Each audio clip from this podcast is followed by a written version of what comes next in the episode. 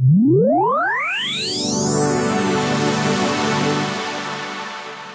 Девочки в родах вы должны слушать акушерку. Первый осмотр в 3 года, потом перед школой 7 лет, в 12 лет это клитор. Это не просто кнопочка. Начиная с 15 лет девочка имеет право заходить в кабинет гинекологу без мамы. Разумеется, самый надежный метод это воздержание половое. Ты сейчас передо мной сидишь, а твой организм готовится к беременности. Вы идете в аптеку и покупаете фолиевую кислоту. Можно вообще в принципе сделать консервацию эмбриона. В 11-13 недель идет первый генетический скрининг. А акушерство и гинекология всегда будоражило ум мы, потому что это же роды.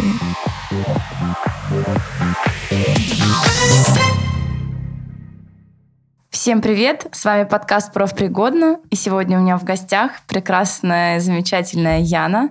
Яна расскажет нам про профессию акушер-гинеколог. Яна, привет! Всем привет!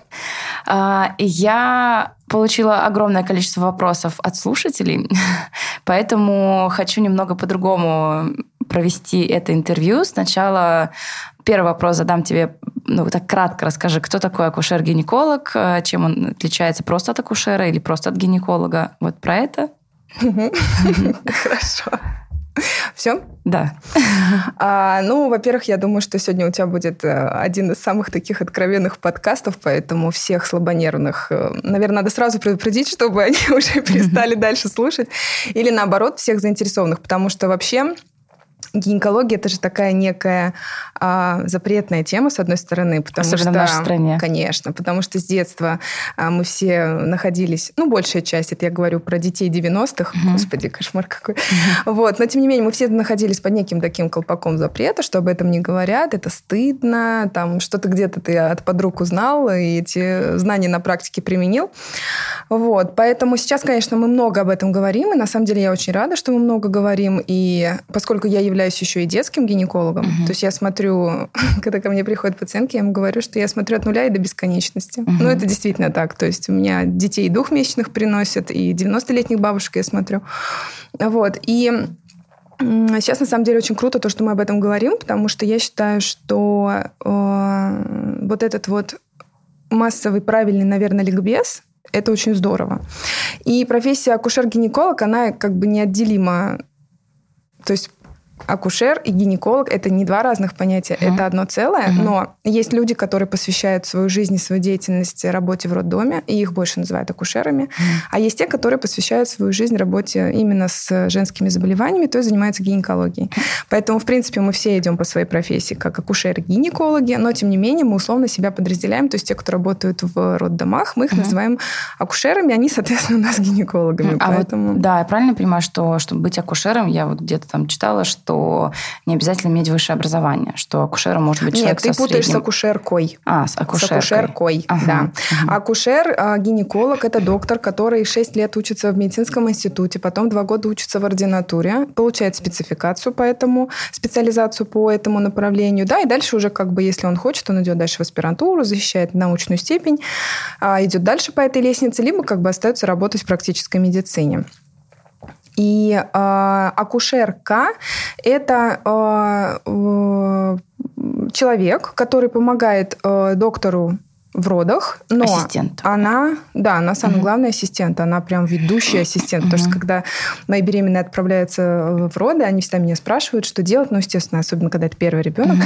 я им всегда говорю, что девочки в родах вы должны слушать акушерку, угу. акушерку, потому что именно она стоит э, и принимает ребенка, именно она видит, в каком состоянии находится промежность, именно она говорит, когда тужится, а когда нужно угу. потерпеть, потому угу. что когда начинаются потуги, это просто такой не процесс, который очень плохо контролируется, особенно тобой, но там есть моменты, в которые тужиться можно, в которые тужиться нельзя. Mm-hmm. И, соответственно, это очень важный человек в родах, но а, у нее среднее специальное образование. Но mm-hmm. просто так с улицы нет, конечно. Раньше, да, безусловно, в селах, в городах, где не было понятие даже районной больницы, был угу. вот такой фельдшерский некий такой пункт, И доктор занимался всем, да, то есть он лечил там и мужчин, и женщин, независимо вообще абсолютно от того, какие заболевания, чем страдают, какие проблемы.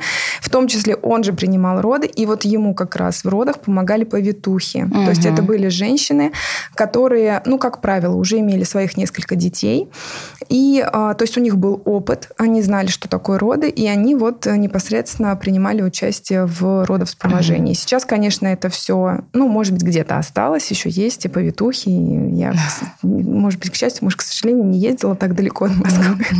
Вот, поэтому не знаю, может быть, это сохранилось, но в Москве акушерка это очень важный человек э, в родблоке, в родах и главный помощник врача. Так, все, я зафиксировала, что акушерку от акушера. Да, это разные. Не путать. Это, это да. несколько да, разные. Все, поняла. Так, э, тогда еще расскажи, вот, ну, ты уже упомянула, что нужно высшее образование, 6 лет, ординатура, а в аспирантуру для чего потом идти? Это на какие-то специфические Ну, на самом деле, аспирантура – это уже твое личное mm. желание, стремление, заинтересованность, потому mm. что а, есть а, люди, которые, ну, по своему складу ума такие, может, как-то очень сейчас примитивно скажу, но они более научные, что ли, то mm. есть они вот прям заинтересованы в проведении научных исследований, научных работ. Это все очень сложно.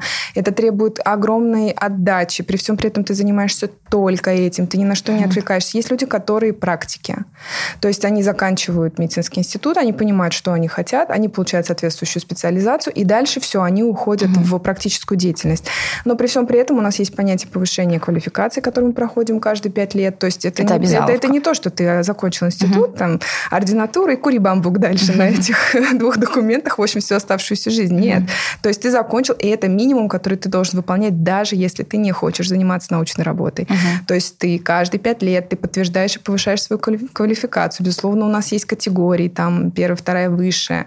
А, но научная степень это не обязательно, это чисто для тебя. Uh-huh. То есть вот ты захотел, тебе это интересно, или ты, например, себя в этом видишь, ты идешь. Ну, как минимум, это кандидатская степень, uh-huh. да, вот э, я тебе могу сказать по собственному опыту. Э, я в прошлом году защитила свою кандидатскую. И а, сейчас, конечно, я понимаю, что если, например, я соберусь писать докторскую, это такой подготовительный этап. Угу. То есть, да, многие говорят, что, о, все, кандидат медицинских наук, да, человек очень много сделал, потому что это не просто так дается.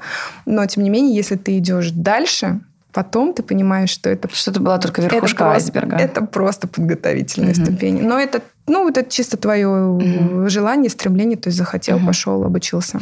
Так, а расскажи тогда про себя. Вот я правильно понимаю, что ты когда 6 лет отучилась, именно после 6 лет в ординатуре ты выбираешь именно направление, то, что ты идешь именно в гинекологию? Или это раньше да, определяется? А, нет, на самом деле вообще в идеале э, у меня вообще совершенно не романтичная история угу. прихода в медицину абсолютно. Расскажи. Потому что я вообще, э, ну, ты, я думаю, что все прекрасно знают о том, что Алла танцевала. Я была свидетелем этому, потому что мы танцевали в одном коллективе. А, и я, в принципе, учитывая то, что я занималась вокалом и бальными танцами, мы очень много выступали, я видела свою жизнь, связанную со сценой. Я не могу тебе сказать, что я видела себя звездой, актрисой, моделью. Ну, по модель... тебя на, модель, на модель я вообще даже по параметрам не прохожу. Ну, ладно. А, но я видела себя вот в этом. И когда мама лет, наверное, вот в 16 я поступила, соответственно, в 14 начался хард. Она пришла и сказала, дочь, у девочки должна быть серьезная профессия, какая сцена? И все. И мы выбрали медицинский институт. То есть я не могу тебе сказать, что, знаешь, вот как это... Я с детства лечила куколок, я так люблю, вот я им всем ставила укольчики. Нет, это вообще не про меня. Я Но никого... ты легко согласилась? Ты знаешь, я вообще могу тебе сказать, что у меня есть такая хорошая, хорошая черта характера. Я достаточно послушна. Mm. То есть, конечно, если это не противоречит прям вот совсем, но это было, ну, знаешь, наверное, если бы мама мне сказала, дочь, нам надо в нефтегаз, ты я пошла, пошла в нефтегаз. нефтегаз. Но я могу тебе сказать, что по складу ума я гуманитарий. Угу. Когда на первом курсе института у нас была а, физика, вышмат и тому подобные вещи, это был просто вот Ад. Да. Когда я сдала на 4 экзамен, э, по физике мне казалось, что просто вот, ух, я не знаю. Верх это моего гения. Это, да, это просто вот верх моих интеллектуальных способностей. То есть это, конечно, было вообще не мое. Вот. И поэтому она мне сказала, давай, наверное, в медицину, при том, что семья абсолютно не потомственная. У нас угу. никого нет врачей, я первая. Мама, угу. конечно, очень надеется, что будут, что и дети пойдут туда, но это отдельная тема. Вот, и поэтому так начался мой путь. Мы начали заниматься, готовиться, и потом а, уже Поступив, я поступила в два института, и в первый мед, и во второй мед, но мы почему-то решили выбрать второй, и я тебе могу честно сказать, что я абсолютно не пожалела. Угу. Ну, мы выбирали его, мама, скорее так, из таких неких безопасных соображений, потому что первые три года во втором меди ты учишься в одном здании. То есть все кафедры находятся на одном, в одном mm-hmm. месте. А первый мед а, разбросан по Москве. Mm-hmm. То есть мама очень переживала, как бы я там не заблудилась или еще что-то. 16 лет ребенку, ты что, как же ее отпустить? И поэтому ей было спокойнее, что я ездила на юго-западную, в одно место, потом возвращался обратно домой. И, в общем, так мы поступили во второй мед. Но сказать про акушерство и гинекологию, что вот я тоже прям вот сразу хотела, нет, наверное, это осознание пришло на пятом курсе, когда как раз начинается акушерство и гинекология. Uh-huh. А э, я не знаю, э, знают все или нет. Вообще, в принципе, до третьего курса э, медицинское образование носит характер теори- теоретического. То есть ты находишься на кафедрах, которые тебя подготавливают к клиническим кафедрам, которые начинаются с третьего курса. И вот как раз на пятом курсе, то есть что такое клиническая кафедра? Когда ты с группой своих э, однополчан приезжаешь в больничку, Угу. И тебя распределяют по отделениям. То есть uh-huh. кафедра находится на базе отделения. И ваши занятия проходят в перерывах между приемами э, вашего э, преподавателя, который по совместительству является врачом. еще и врачом, принимающим, uh-huh. практикующим, между его операциями. То есть, если возможно, он вас быстренько одевает, вот и как, знаешь, это как мама утка с гусь со своими uh-huh. утятами. Вот мы ходили по больнице, в операционной, в морге, куда-то в какие-то лаборатории. То есть, и вот у тебя все занятие, оно вот такое динамическое. То есть, нет понятия, что дети сели, у вас лекции записали. Нет, лекции, безусловно, есть, но это проходит на базе как бы практических кафедр. Слушай, ну это круто, я считаю. И, ну, а по-другому да. как? Да. По-другому никак. Было бы хорошо, если бы по всем профессиям была возможность на, в поле боя узнать, что там вообще творится да, после то есть, в принципе, диплома. в принципе, это еще и правильно с позиции того, что, ну, конечно, я могу тебе честно сказать, что третий курс это 20 лет, да, мне было 20, наверное, 21 вот так. Ну, о чем ты думаешь? Угу. Какие там не знаю, ты еще ребенок, вот сейчас я понимаю, что ты еще, ты еще такой ребенок. Это как экскурсия, тебя привели, угу. а акушерство и гинекология всегда будоражило умы, потому что это же роды. Ого, это же, это же то самое запретное, это же репродуктивная mm-hmm. система. Потому что я помню прекрасно, когда на первом курсе э, у нас э, ну, занятия по анатомии, насколько угу. все знают, проходят э, э, с использованием трупного материала, настоящего трупного материала. То есть перед тобой лежит э, Я не знала, труп что человека, на первом курсе уже. Труп человека, да, и э, да что ты прекрасные коллоквиумы по анатомии, когда ты в, в груди костей ищешь там какой-нибудь там пятый шейный позвонок или еще что-нибудь. То есть, ну да, это угу. вот все вот сразу тебе. А, и как раз у нас было занятие, касающееся мочевыделительной системы и половой системы. Ты что? Это Никто же... не прогулял, да? Женские половые органы. Это же, причем, в принципе, мы смотрели внутренние половые органы. То есть угу. не было такого, да. да, что вот перед тобой лежит, грубо говоря, там таз, да, угу. ты видишь вульву, ты видишь половые губы, малые, большие, да, вход во влагалище. Нет, ты видишь внутренний, но угу. мужские половые органы были как есть. Угу. И поэтому это же, ты что, это же... И все такие, вау. То есть, представляешь, да, детям там по 17-18 лет, и это все равно на уровне Многие уже половую жизнь к этому моменту угу. ведут. Средний возраст начала половой жизни сейчас это 14-15 угу. лет. И все равно вот это вот запрет, а тут кафедра акушерства, и тебя прям вводят на операции, ты видишь, как это делается, ты видишь живых женщин. А, то есть э, у многих очень был сильный психологический блок. Я помню, что на первой операции, я помню, нас отвели мы были в гинекологии. Вот первое, наверное, такое сильное впечатление, тяжелое, когда а, мы были на э, прерывании беременности. Угу. Ну, там была не развивающаяся, то есть. По сути, это не было абортом, угу. ну, хотя, по сути, по технике делается так же. Но... И я вот прекрасно помню, как я просто поползла по стенке. То есть все, вот это настолько было впечатлительно. Вот первое вскрытие у меня прошло так же на втором курсе, я потом угу. неделю есть не могла. Ну, это, очень, это конечно, было прекрасно для моих параметров, но реально это было настолько... То есть я смотрела на этих охранников, которые сидят на входе в морг, там семь секционных столов, они все заполнены, они сидят, едят там, что-то чай угу. гоняют. У меня был такой шок. Потом я, конечно, поняла, что это да. работа. Все, они привыкают, день они это видят, они да. это видят каждый день. У них нет такого, что это труп. Угу. То есть, как у всех людей, это труп. Вот когда, угу. вот, например, кунсткамеры, да, или там вот выставка была на ВДНХ, посвященная анатомии да. тела.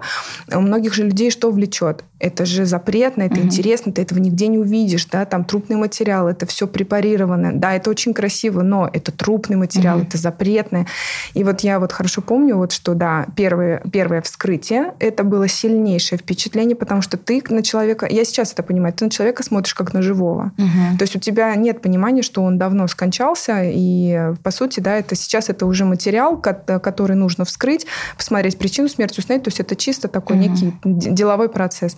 И вот э, первое выскабливание, я помню, что да, я поползла по стенке, я вышла, потому что, э, ну, опять же, я пропустила это через себя, угу. и поэтому у меня было очень тяжелое впечатление, но потом я поняла, что на самом деле гинекология это очень интересная сфера, э, и я вообще ни разу вот сейчас не жалею, маме каждый раз говорю спасибо, а, потому что, ну, что может быть интересней собственной репродуктивной угу. системы? Хотя, наверное, сейчас перед тобой сидел травматолог, мы скажем, да, господи, да, да. что может быть интересней там, суставов, костей, mm-hmm. различных остеосинтезов. Но это действительно так, потому что, знаешь, вот я с удивлением в своей практике могу тебе сказать, что э, сталкиваюсь с тем, что 40 там, летние, 50-летние женщины, они не знают, как устроена их репродуктивная система. То есть, когда ты с человеком разговариваешь, и ты его спрашиваешь, вот, ну, угу. как, какие у вас жалобы, да? Ну, вот, ну, что-то вот у меня вот зуд. Я говорю, где? Ну, там. Я угу. говорю, там это где? Ну, в ПИСе. 40 лет. Ну, это можно покопаться, найти причины. Это, об этом не говорилось, опять же. Это было запретно, плохо и да, приводит и ты потом раска... к проблемам, Да, и ты рассказываешь. Которые... То есть у меня нет такого, что там угу. мне смешно, да, или там или меня это шокирует. Нужно. Нет, я просто понимаю, что человека реально вот, э, ну, либо не интересовался, либо стесняется, либо еще что-то. И ты рассказываешь и говоришь, что вот это вульва, вот это наружные половые органы, да, то есть это клитор, у это него есть знать. имя. Угу. Это не просто кнопочка, как ее многие говорят, угу. называют, да. А, это большие половые губы, это малые половые губы, это вход во влагалище, это влагалище, угу. это не какое-то позорное слово. Я не знаю, почему угу. вы постоянно боитесь. Вот, например, я своим детям, я могу тебе честно сказать, мой старший ребенок знает, что а, это пенис, угу. это не пися. Это угу. пенис называется у мужчин. А э, девочка моя знает, что это вульва. Это круто.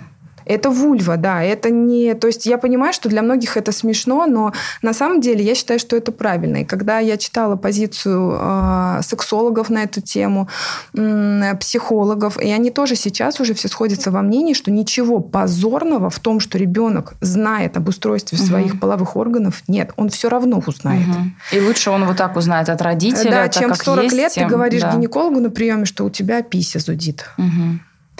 Ян, и раз мы затронули, скажи, пожалуйста, какие книжки ты порекомендовала бы тем, кто еще там не разбирается, либо это подростки, которым родители не объясняют, э, почитать? Вообще, на самом деле, знаешь, я как-то выставляла у себя в у себя в Инстаграме, но потом я поняла, что это гиблое дело. В принципе, надо либо открываться, а у меня нет профиля. У меня mm-hmm. был он, но я его потом закрыла. И с тех пор у меня, конечно, сейчас я понимаю, что это нужно, и для работы нужно, и меня очень многие мои пациентки ищут по соцсетям. Но то, что приходит э, в личные сообщения, это, это отдельная история. Ну, в общем, и э, я, конечно, читала, потому что я понимала, что э, мамы подростков в основном спрашивают, ну, из того, что я лично могу посоветовать, наверное, это э, точка наслаждения – Минц, по-моему, ее написала. Но там, на самом деле, знаешь, вот как раз мне как врачу, наверное, было не очень интересно это читать, поскольку, ну, я знаю ну, все это знаешь, да. но человеку, который вот не в курсе, угу. это будет полезно, это будет интересно. А, там про оргазм, угу. про физиологию оргазма, про анатомию оргазма, про то, что такое клитор. А, это какие, тоже отдельная такая большая тема, которую какие многие виды не знают. оргазмов угу. бывают, да, то есть там это все написано. Есть еще книга, называется «На вива ля вагина». Угу тоже, соответственно, сразу понятно из названия о чем. То есть это э, доступным, ненаучным языком написано э, об устройстве о физиологии репродуктивной системы, да, о том, что, что это вообще такое, что такое менструация, да, угу. то есть немногие женщины вообще знают, что такое менструация, это же я не... Вот ко мне приходят, например, мамы, приводят подростков и говорят, я говорю, что-то беспокоит? Нет, доктор, мы поговорить. Я говорю, а на какую тему? А расскажите моей дочери, что такое месячные? Казалось бы, женщина просит, да, которая сама с этим да, живет. Ну, то есть я как бы, да, угу. я ей могу там, ну вот вы расскажите. И я с ребенком общаюсь, и я понимаю, что реально в... Э, я не знаю, как, кстати, как сейчас в школах обстоят дела, но секс-просвет, я считаю, очень нужен. Потому угу. что э, нужно детям показать норму норму, от которой уже они потом будут отталкиваться. Они же все равно найдут. Да, конечно. Сейчас очень много этих э, материалов висит в интернете, причем когда ты их просматриваешь даже для своего интереса. У меня волосы шевелятся во всех местах.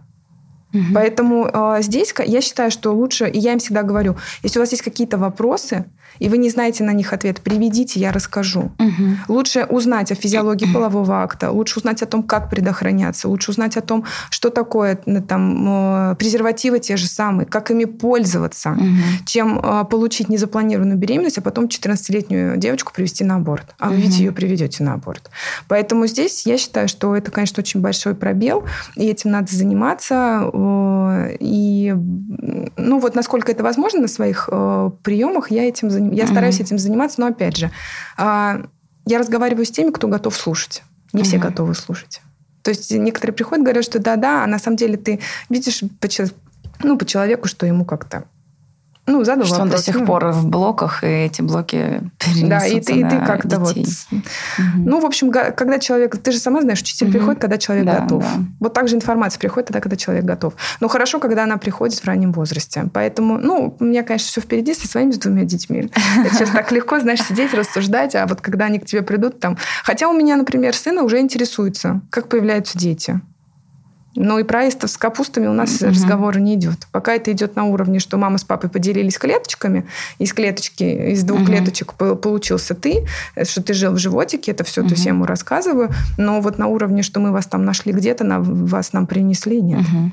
Так, Ян, давай еще завершим тогда, как ты выбрала все-таки гинекологию и а, да. начала, да, а, значит, и, и вот уже. на этом курсе я как раз поняла, что э, это интересно, это близко. Угу это близко. Полезно, как минимум. Да, это полезно, потому что, ну и практика показывает, что действительно это полезно, и этот поток просто неиссякаемый.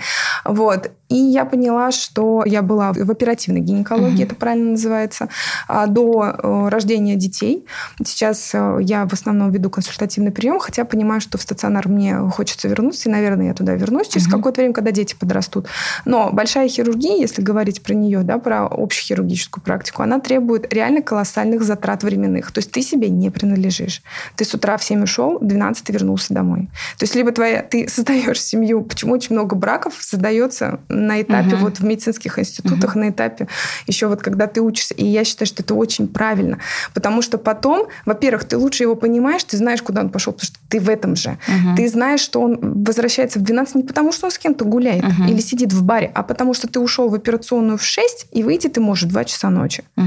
Потому что ты идешь на одно, а ну как бы в процессе, в процессе выявляется, выявляется совершенно другое. Mm-hmm. И поэтому я поняла, что ну остальное меня терапия меня не интересовала. Хотя я считаю, что терапевт – это э, одна из самых сложных специализаций, потому что ты должен знать колоссальный, Все. просто колоссальный объем у тебя знаний должен быть.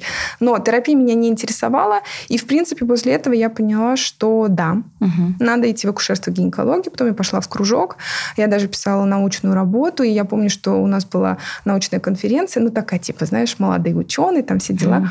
И мне дали первое место. Для меня это было просто откровение абсолютнейшее. А это первое место влекло за собой бесплатное поступление в ординатуру при своем mm-hmm. вузе. Но на тот момент я уже дежурила в клинике, с которой началась моя практическая деятельность. Эта клиника базировала, ну, как бы база там была, кафедра первого меда. Я отказалась от бесплатной ординатуры, пошла mm-hmm. в платную первый мед, потому что я шла на конкретное учреждение. Mm-hmm. Это, конечно, может быть не очень правильно, но на тот момент уже были знакомства с докторами, с которыми я дежурила. Я понимала, что, ну, Ян, без вариантов. Ты не знаешь первого меда от слова совсем я лезла, Ал, вообще в, а, в учреждение, с которым я была не знакома вот просто вообще. Но меня это не пугало, потому что я понимала, что, знаешь, ну, когда как не в 20 угу. лет разрушать вот эти вот барьеры, угу. пробовать новые, не бояться и идти. Потому что чем старше ты становишься, тем больше у тебя, ой, а точно надо, ой, а лучше угу. я здесь. Так же хорошо в зоне комфорта Конечно, своей. это угу. же каждый раз так тяжело. И поэтому я пошла в первый мед, ну, собственно, и все. И потом уже я попала в очень хороший коллектив, в котором я работаю уже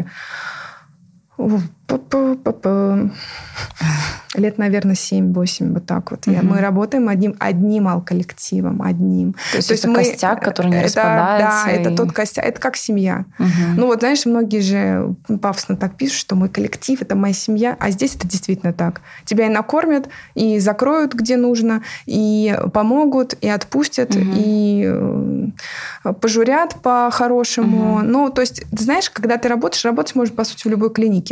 Но ты должен понимать, что, знаешь, вот это вот некая коллегиальная безопасность. Угу. А сейчас я очень часто сталкиваюсь с именно неэтичным отношением коллег по отношению друг к другу врачей. Угу. А здесь вот эта вот коллегиальная безопасность, она на самом деле очень важна, и поэтому я езжу в такую даль. Это круто. Значит, к тебе, кто тебя послушает и захочет к тебе приехать, им тоже придется поехать в даль, но это Ну, это не сильная даль, но тем не менее для многих моих пациентов, хотя я тебе могу сказать, Ну, расскажи уже, куда, как далеко будем ехать, как называется Ну, ехать мы будем на Пятницкое шоссе в клиническую больницу МедСи. А, это район Красногорска. Угу. Вот. Но я тебе могу сказать, что ко мне туда приезжают люди из Сергиева Посада. Угу. Причем, когда они едут, а я с 7 утра на работе, и они приезжают примерно в это же время, то есть они знают, что я их приму, потому что, ну, я сама рано встаю, и если uh-huh. я позже выйду, я просто опоздаю. И они приезжают, и я им каждый раз говорю, слушайте, ребят, ну, у вас же около дома есть клиники. Они говорят, нет, я, мы едем на врача, Алла, я такая же. Uh-huh. Я езжу делать эпиляцию в Жулебино, простите за подробности. Проживаю совершенно на другом конце Москвы. Потому что там э, специалист, которому я доверяю, и я угу. буду к ней ездить, даже если она уедет Сергей Кстати, Посад. у нас тоже тут про эпиляцию будут вопросы. Так, предлагаю перемещаться к вопросам. Так, про гинекологию. Ты уже, я слышала, что ты сказала, что от нуля и до бесконечности принимаешь женщин. Когда ну, девочку нужно первый раз вести к гинекологу? Вот прям ну, обязательно вообще первоначально нужно. ее осматривает неонатолог в роддоме на предмет выявления пороков угу. развития. Если там все хорошо, как правило, ну сейчас по приказу, по которому мы принимаем, мы смотрим девчонок, начиная с трех лет. Угу. Три, потом семь, потом двенадцать, в четырнадцать первый УЗИ, и пятнадцать, шестнадцать, семнадцать она уже ходит каждый год, как ее мама, но это идеальная картина. Таких нет. Э, я... Это идеальная картина. То есть, когда ко мне приходит, приводят девочку в 12 лет и говорят, ну мы же молодцы, а во сколько нам надо было прийти? Я говорю, ну вообще начинают с трех. Угу. И они говорят, а зачем? А вообще, по большому счету, я могу сказать, зачем. Тут дело даже... Нет, я опускаю историю с жалобами, когда действительно там есть какие-то проблемы. На самом деле, я, я вот только вчера с пациенткой об этом разговаривала, ей говорила, что, а, вы знаете, а, если у вас есть возможность, приводите ребенка. Пусть она видит, что это не страшно. Угу. Пусть она видит, что это не, не, не какой-то кусающийся монстр, который там хочет а, сделать больно, нанести какую-то травму. Да? То есть, если, например, ребенок у меня на приеме брык брыкается, кричит и не хочет э, осматриваться, я никогда его не буду смотреть. Угу. Ну, если там нет ничего катастрофичного, если это какой-то плановый осмотр, я всегда маме даю рекомендацию, э, ну, ребенка как-то либо подготовить, либо сделать второй заход, потому что я прекрасно помню, э, опять же, да, там, раз уж мы про это заговорили, свой первый осмотр. Вот в каком возрасте у тебя был первый Вот я тоже хотела осмотр? сказать. Я первый раз попала к гинекологу на первом курсе в институте, когда был полный осмотр. Ну, вот все, всех девушек, да, должны были. И это был была э, врач, который вот так на потоке просто всех там ведете половую жизнь, даже не угу. услышала ответ. И, если честно, после этого похода э, самостоятельного, но вынужденного, у меня не было желания там, в ближайшие полгода либо год как нужно ходить к гинекологу. И то, что это норма ходить каждый год на обследование, тоже я хочу, чтобы ты рассказала для девушек, которые там не ходят, не научили их или они не знают, потому что это правда важно, нужно.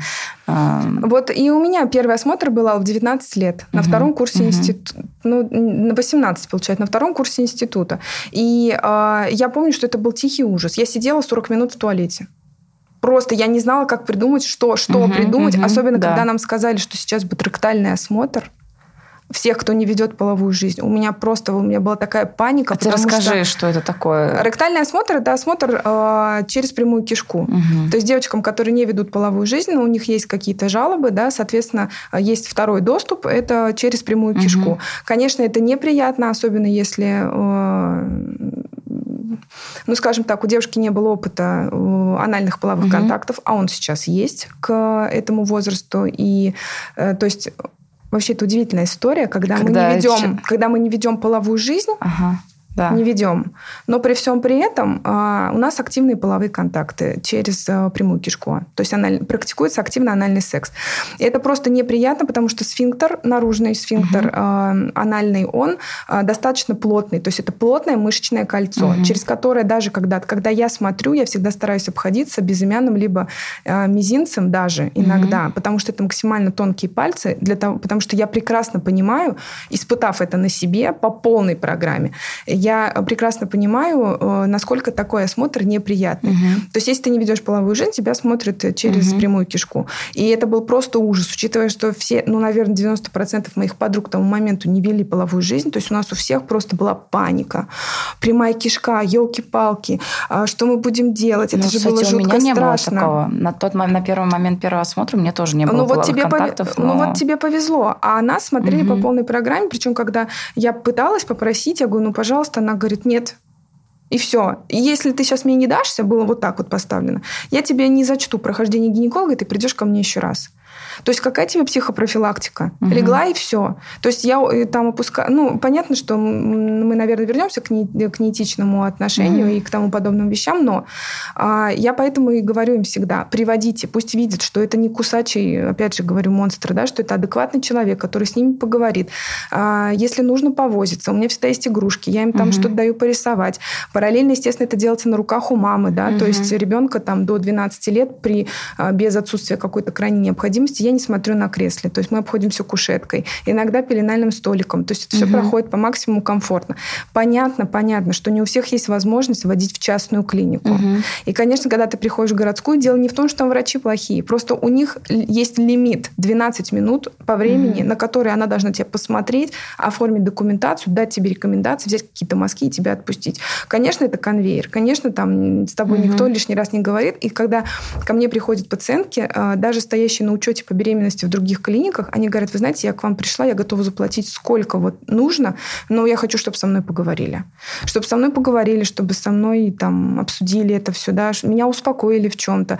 Пожалуйста. И я ее чисто по-женски очень хорошо mm-hmm. понимаю. Поэтому первый осмотр в 3 года, потом, как правило, перед школой 7 лет, в 12 лет, и потом, как я сказала, с 14 лет делать первый УЗИ. УЗИ делается через э, переднюю брюшную стенку, да, то есть через животик. Я всегда девочкам говорю, что надо напиться так, чтобы мочевой пузырь был на уровне мозга. То есть вот тогда это будет информативно, потому что в противном случае, если есть необходимость, опять же, делать через прямую кишку, это не очень приятно, мягко говоря. Вот, но тем не менее. И так вообще, конечно, если мы переходим к теме а, профилактических осмотров, мне кажется, она уже всем набила оскомину, и все это знают, но тем не менее... Но, скорее всего, не тем все, не менее, а взрослые женщины, приходя на приемник, говорят, вы знаете, я вас так боюсь, я говорю, вы знаете, я вас так понимаю. Я сама гинеколог, но я, я терпеть не могу плановые профилактические осмотры. Причем они проводятся не в моей клинике, мы ходим в другую клинику, где нас смотрят вообще даже не наши врачи. И каждый раз я ловлю два гипертонических криза перед входом, при том, что я прекрасно технически знаю, как это все делается. Я это сама делаю. Что там, сейчас будет? Сто тысяч раз за год я знаю, что будет. Но я этих женщин очень хорошо понимаю. Поэтому я обычно всегда... Я много говорю, потому что э, я стараюсь... Э, знаешь, женщина же все равно равно она более рефлексивна, угу. чем мужчина, и она отвечает на, на твои какие-то диалоги, там что-то спрашиваю, там про жизнь и так далее. В течение этого времени я пока угу. ставлю зеркало, его открываю, потому что это все не очень приятно. Естественно, я, подбираю, я стараюсь подбирать зеркало по размеру влагалища, то есть угу. девочек, э, девушек, э, там, те, кто не рожали, да даже те, кто рожали. Если я могу обойтись маленьким зеркалом, я всегда обхожусь маленьким зеркалом, угу. потому что я по собственным ощущениям, опять же, вот понимаешь, как важно в любой профессии, это сейчас касается не только медицины, когда ты имеешь умеешь делать с человеком, пропускать это через себя. Угу. То есть, когда ты себя ставишь на его место, ну а сколько ты на это способен? И ты понимаешь, что тебе не было бы приятно, если бы тебе сейчас поставили максимально большое зеркало, там еще что-то поизмывались, поиздевались. Это и так неприятно. Ты себя неловко чувствуешь, потому что тебе нужно раздеться. Угу. Вот этот блок, опять же, понимаешь, раздеться, залезть на кресло.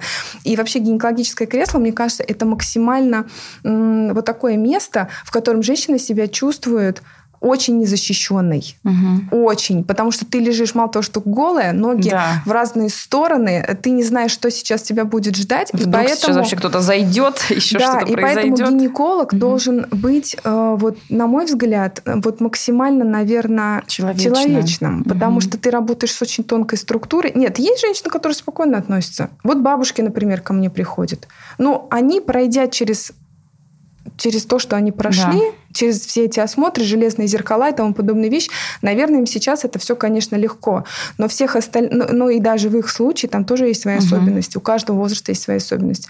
Все равно я считаю, что вот к тебе, вот если она пришла, даже если, например, бывает и такое, тебе человек не симпатичен, она тебе хамит, она неприятно себя ведет, все равно ты свои, вот ты должен сделать то, что должно, и сделать это порядочно. Угу. И сделать это вот так, как это нужно профессионально, не причинив человеку вреда. Угу. А уже что она подумает, не, ну, как бы, угу. как она себя дальше будет вести, это уже не твоя проблема. Яна, вот скажи, например, девушка, которая там, ну, родители по каким-то причинам, мама там не водила, она не знает, вот ей там сейчас 19-20, она ни разу не ходила. Что ей нужно прийти и сказать, вот, э, как на первую исповедь, гинекологу, что нужно сказать? Там, я вот никогда не Честно ходила, что сказать, нужно да, сделать? Я, вот, э, э, когда, например, ко мне приходят пациентки, первый вопрос, который я им задаю, когда вы в последний раз были у гинеколога? Угу. Потому что это некая такая определяющая веха, с которой ты понимаешь, в какую сторону ты сейчас пойдешь. Угу. То есть, если человек тебе приходит и говорит, ой, да, у меня плановый осмотр, я каждый год хожу, все понятно. Угу. То есть, там уже стандартный набор вопросов, и она знает.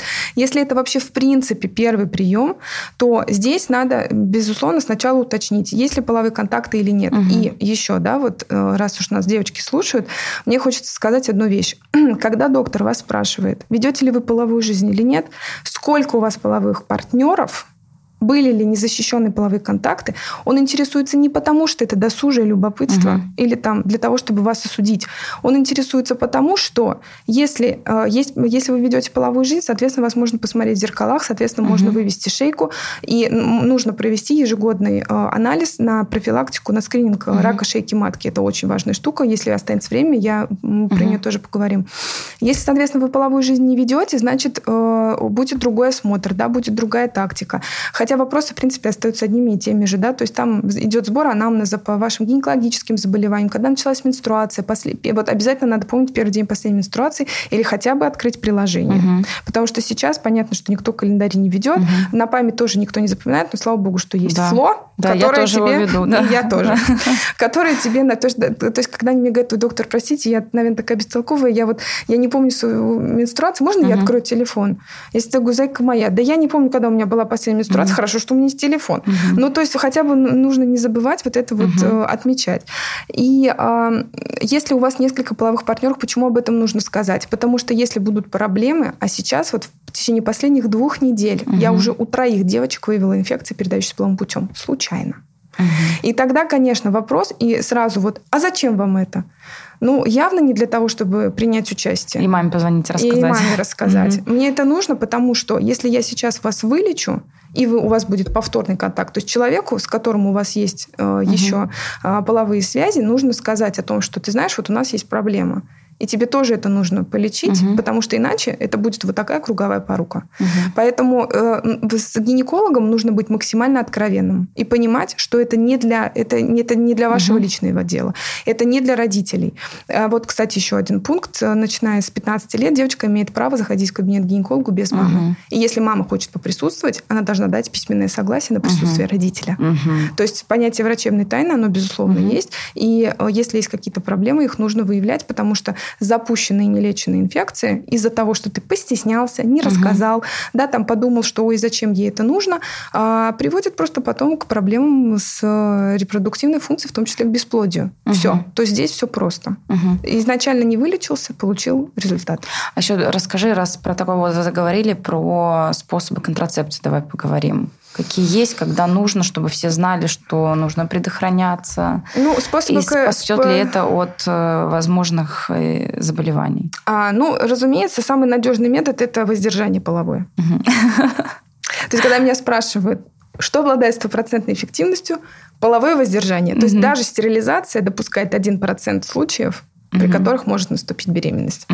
А, безусловно, самый распространенный и самый э, простой это барьерная контрацепция, то есть это презервативы. Причем есть как мужские, так и женские презервативы. Ух ты. Да, есть понятие женского презерватива. Это, правда, немножко такая более...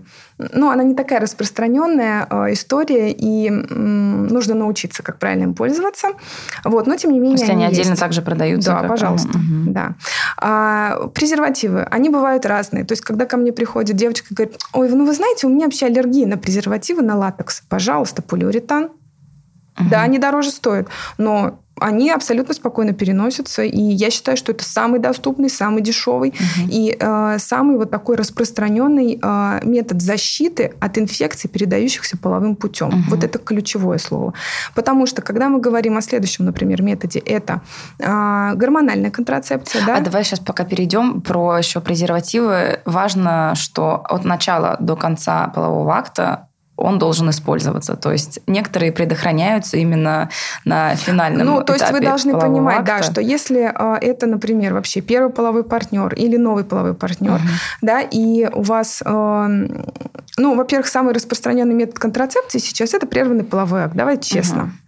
И взрослые женщины, приходя ко мне на прием, в 60% случаев мне говорят, что да, мы предохраняемся прерванным половым Да. актом. И приходится объяснять, что в э, семенной жидкости, которая выделяется во время фрикции при половых контактах, тоже содержатся сперматозоиды, которые при нормальной жизнеспособности прекрасно добегут до цели. Мгм. И при этом не обязательно эякулировать во влагалище, Мгм. когда, когда, в принципе, там достаточно уже э, вполне себе жизнеспособных претендентов на то, чтобы Мгм. совершить предназначенную, э, точнее, предопредели- пред- предопределенную Мгм. функцию. Да. А, поэтому, э, если мы говорим про э, презервативы, то да, вы должны понимать, что, безусловно, там есть, э, если мы говорим про, например, оральный секс, Мгм. ну, никто, естественно, не пользуется презервативами, и смысл. Но вы должны понимать, что если человек инфицирован, это путь передачи. Это возможность, э, это возможность заразиться, это возможность заболеть. То есть, если это какая-то случайная связь, то здесь, ну, каждый человек ставит э, для себя на весы, да, что, что для него важнее. Я более, более того могу тебе сказать, что есть специальные приспособления для орального секса, когда происходят э, оральные ласки, то есть мужчина доставляет удовольствие женщине. Мгм. Есть специальные салфетки, которые накладываются на вульву, да, для того, чтобы защитить от инфицирования. В Есть- обратную сторону. есть, ну, презерватив. Ага. Но, естественно, никто Да. этим не пользуется. Поэтому, а, если мы говорим про оральный секс, и это, опять же, повторюсь, да, случайный партнер какой-то один из, Мгм. вы там не сильно в нем уверены, потому что э, понятие «принеси мне справочку о том, что у тебя Мгм. все хорошо», к сожалению, не распространено. А, Здесь вы должны понимать, что вероятность есть. К сожалению, вероятность есть. Поэтому а, п- презерватив, э, да, как только вы начинаете э, вести э, половую жизнь, вы должны понимать, что если вы используете этот метод контрацепции, вы его должны использовать на протяжении всего полового контакта. Мгм. Так, Значит, к а, следующему. да, дальше. А, Гормональная контрацепция, про которую мы э, с тобой заговорили, а, достаточно распространенная история. Это оральные контрацептивы, это комбинированные таблетки, да, которые имитируют э, менструацию. Мгм. То есть э, девочки, которые говорят, что а, у меня есть регулярная менструация. На оральных контрацептивах это менструально-подобная реакция, это не менструация. Ваш организм в этот момент отдыхает. То есть за него работает препарат. Это очень Мгм. важно понимать. То есть, э, когда вы пьете э, контрацептивы, есть схемы, по которым вы вообще можете жить без этой, без этой э, менструально-подобной реакции. Мгм. То есть, если, например, по каким-то причинам у вас планируется отпуск, там, не знаю, свадьба, что-то еще, и попадает на дни менструации ожидаемые, вы можете ее сместить. Ого. То есть вы можете несколько месяцев обойтись без этой менструально-подобной реакции. Она потом случится в любом случае. Ну, как бы такая схема тоже И есть. это безопасно, это не да, вредно. да, да. Мгм. А, Это гормональные контрацептивы. А, Есть, а, безусловно, еще а, из гормональных методов э, пластыри, инъекции,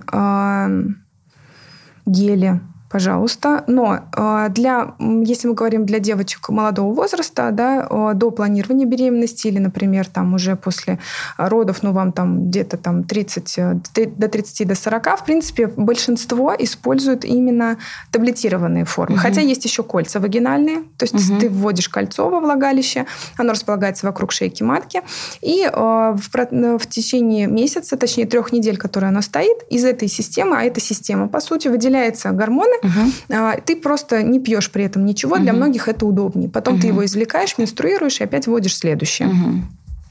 Есть еще такие. А, что еще есть? Ну, пластыри, импланты а, используются или инъекции используются уже более взрослыми женщинами. А, хотя, опять же, в принципе, он может применяться, у него нет ограничения по возрасту, но вот учитывая то, что у нас не очень распространено, и мы не очень часто про них говорим, в основном, конечно, основной упор идет на таблетки. Угу. Более того, есть такое понятие, как двойной голландский метод, когда используется и а, гормональная контрацепция, и барьерная. Угу. То есть угу. это максимально низкий индекс Перля, а индекс Перля – это частота наступления беременности угу. у 100 женщин, использующих определенный метод контрацепции. Угу. То есть презервативы – это где-то порядка 2-3%, да, там контрацептивы то же самое. То есть максимально это вот когда это называется себя. двойной голландский угу. метод. Да. Яна, а вот про гормоны, может быть, это миф, но первый момент. А, я слышала, что когда э, женщина постоянно, ну, на определенной регулярности по времени пьет гормональные таблетки, на контрацептивы, когда она прекращает их пить, потом она раз и сразу беременеет. Это миф или как-то а, знаешь, действительно перестраивается тут, на самом деле все зависит от того, с какими исходными данными она начинала принимать гормональные контрацептивы. Угу. То есть если у девочки было исходное нарушение менструального цикла, угу. и она начала пить гормоны с целью полечить, а гормональные контрацептивы не лечат нарушение менструального цикла, это очень большое заблуждение, а, то э, после отмены препарата в принципе, все вернется угу. на круги своя. Будет опять же нерегулярная менструация, будет опять же э, какие-то проблемы, особенно если мы говорим про беременность. То есть вы должны понимать, что сам, сами по себе гормональные контрацептивы не влияют на возможность зачатия. Угу. Это не зло, это не исчадие ада. Это не там происки мирового правительства для того, чтобы все были бесплодными. Нет, это э, совершенно оправданный метод и контрацепции, и более того, они применяются иногда с лечебной целью. У девочек, например, у которых есть синдром поликистозных яичников, это очень частая история. Они применяются для защиты, э, в том числе эндометрия.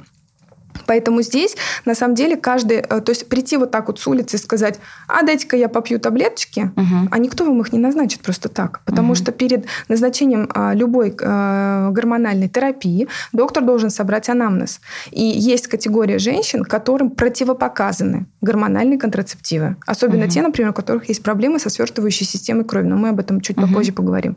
Вот. И поэтому, то есть это не просто какие-то пилюльки, которые ты пошла попила там несколько месяцев, потом бросила, потом опять попила. То есть это не витамины, это угу. серьезный препарат, для назначения которого есть определенные показания и угу. противопоказания. Соответственно, перед тем, как их назначать, замечательная фраза, проконсультируйтесь со специалистом, угу. естественно. Да? То есть, да, даже если вам 22 года, вы не ослож... ну, у вас нет осложненных каких-то отягощ... угу. отягощающих заболеваний, там еще чего-то, все равно доктор должен с вами поговорить. Потому угу. что максим... основное осложнение при назначении гормональных контрацептивов, которого мы боимся, это тромбоз.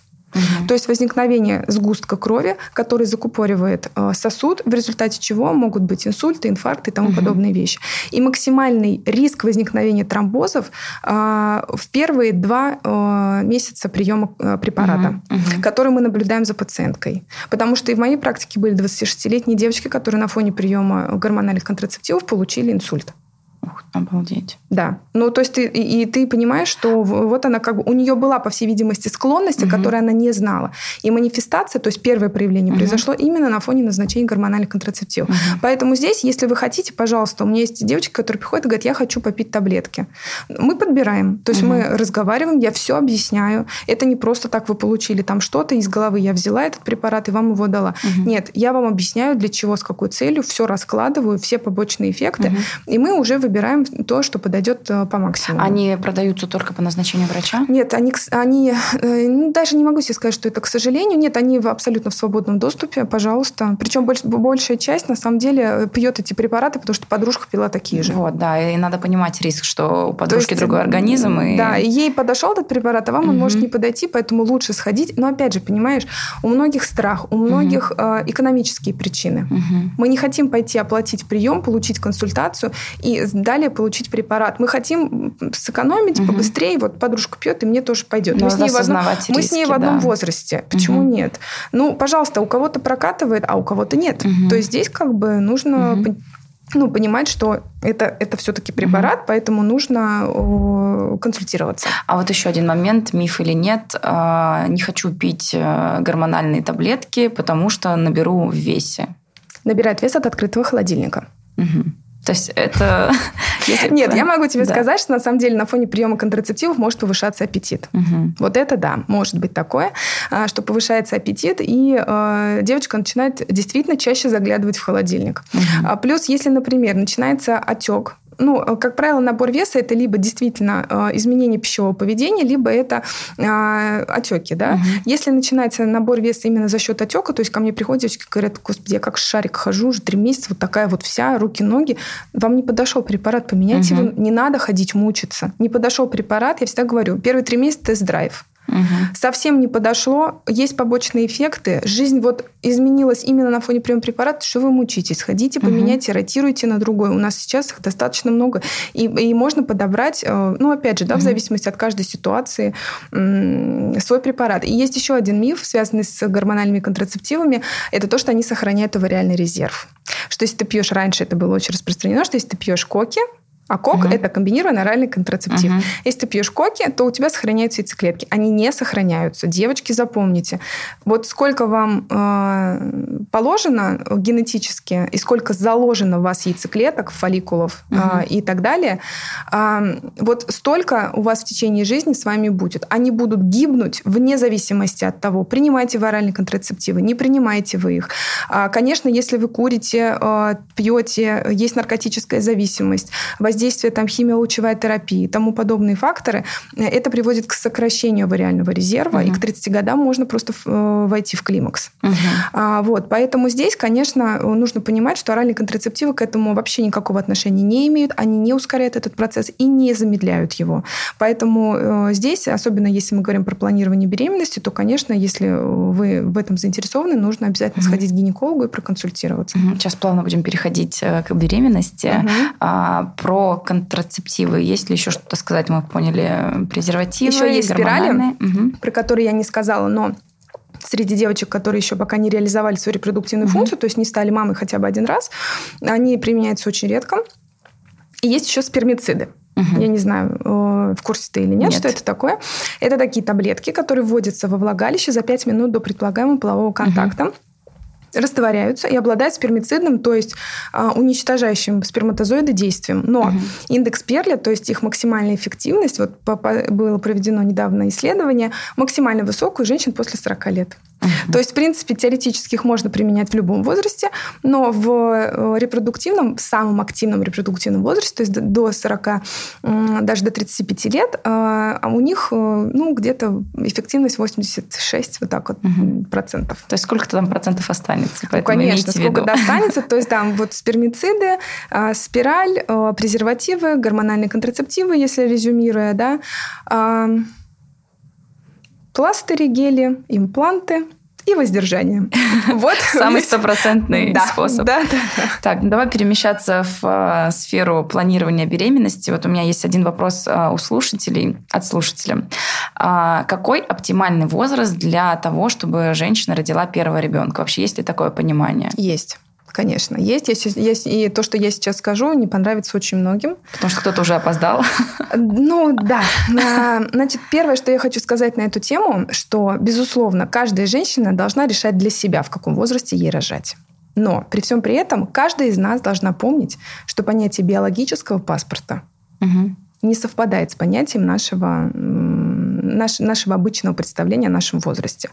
И э, максимально готова репродуктивная система к родам до и, и к вынашиванию ребенка до, наверное, даже 30 лет. Угу. Это вот я говорю то, что я сейчас скажу, я хочу, чтобы те, кто нас слушают, не воспринимали как э, упрек да, если, например, ты в 32 года еще не хочешь ребенка, еще его не родила. Угу. А просто это физиологический факт. Угу.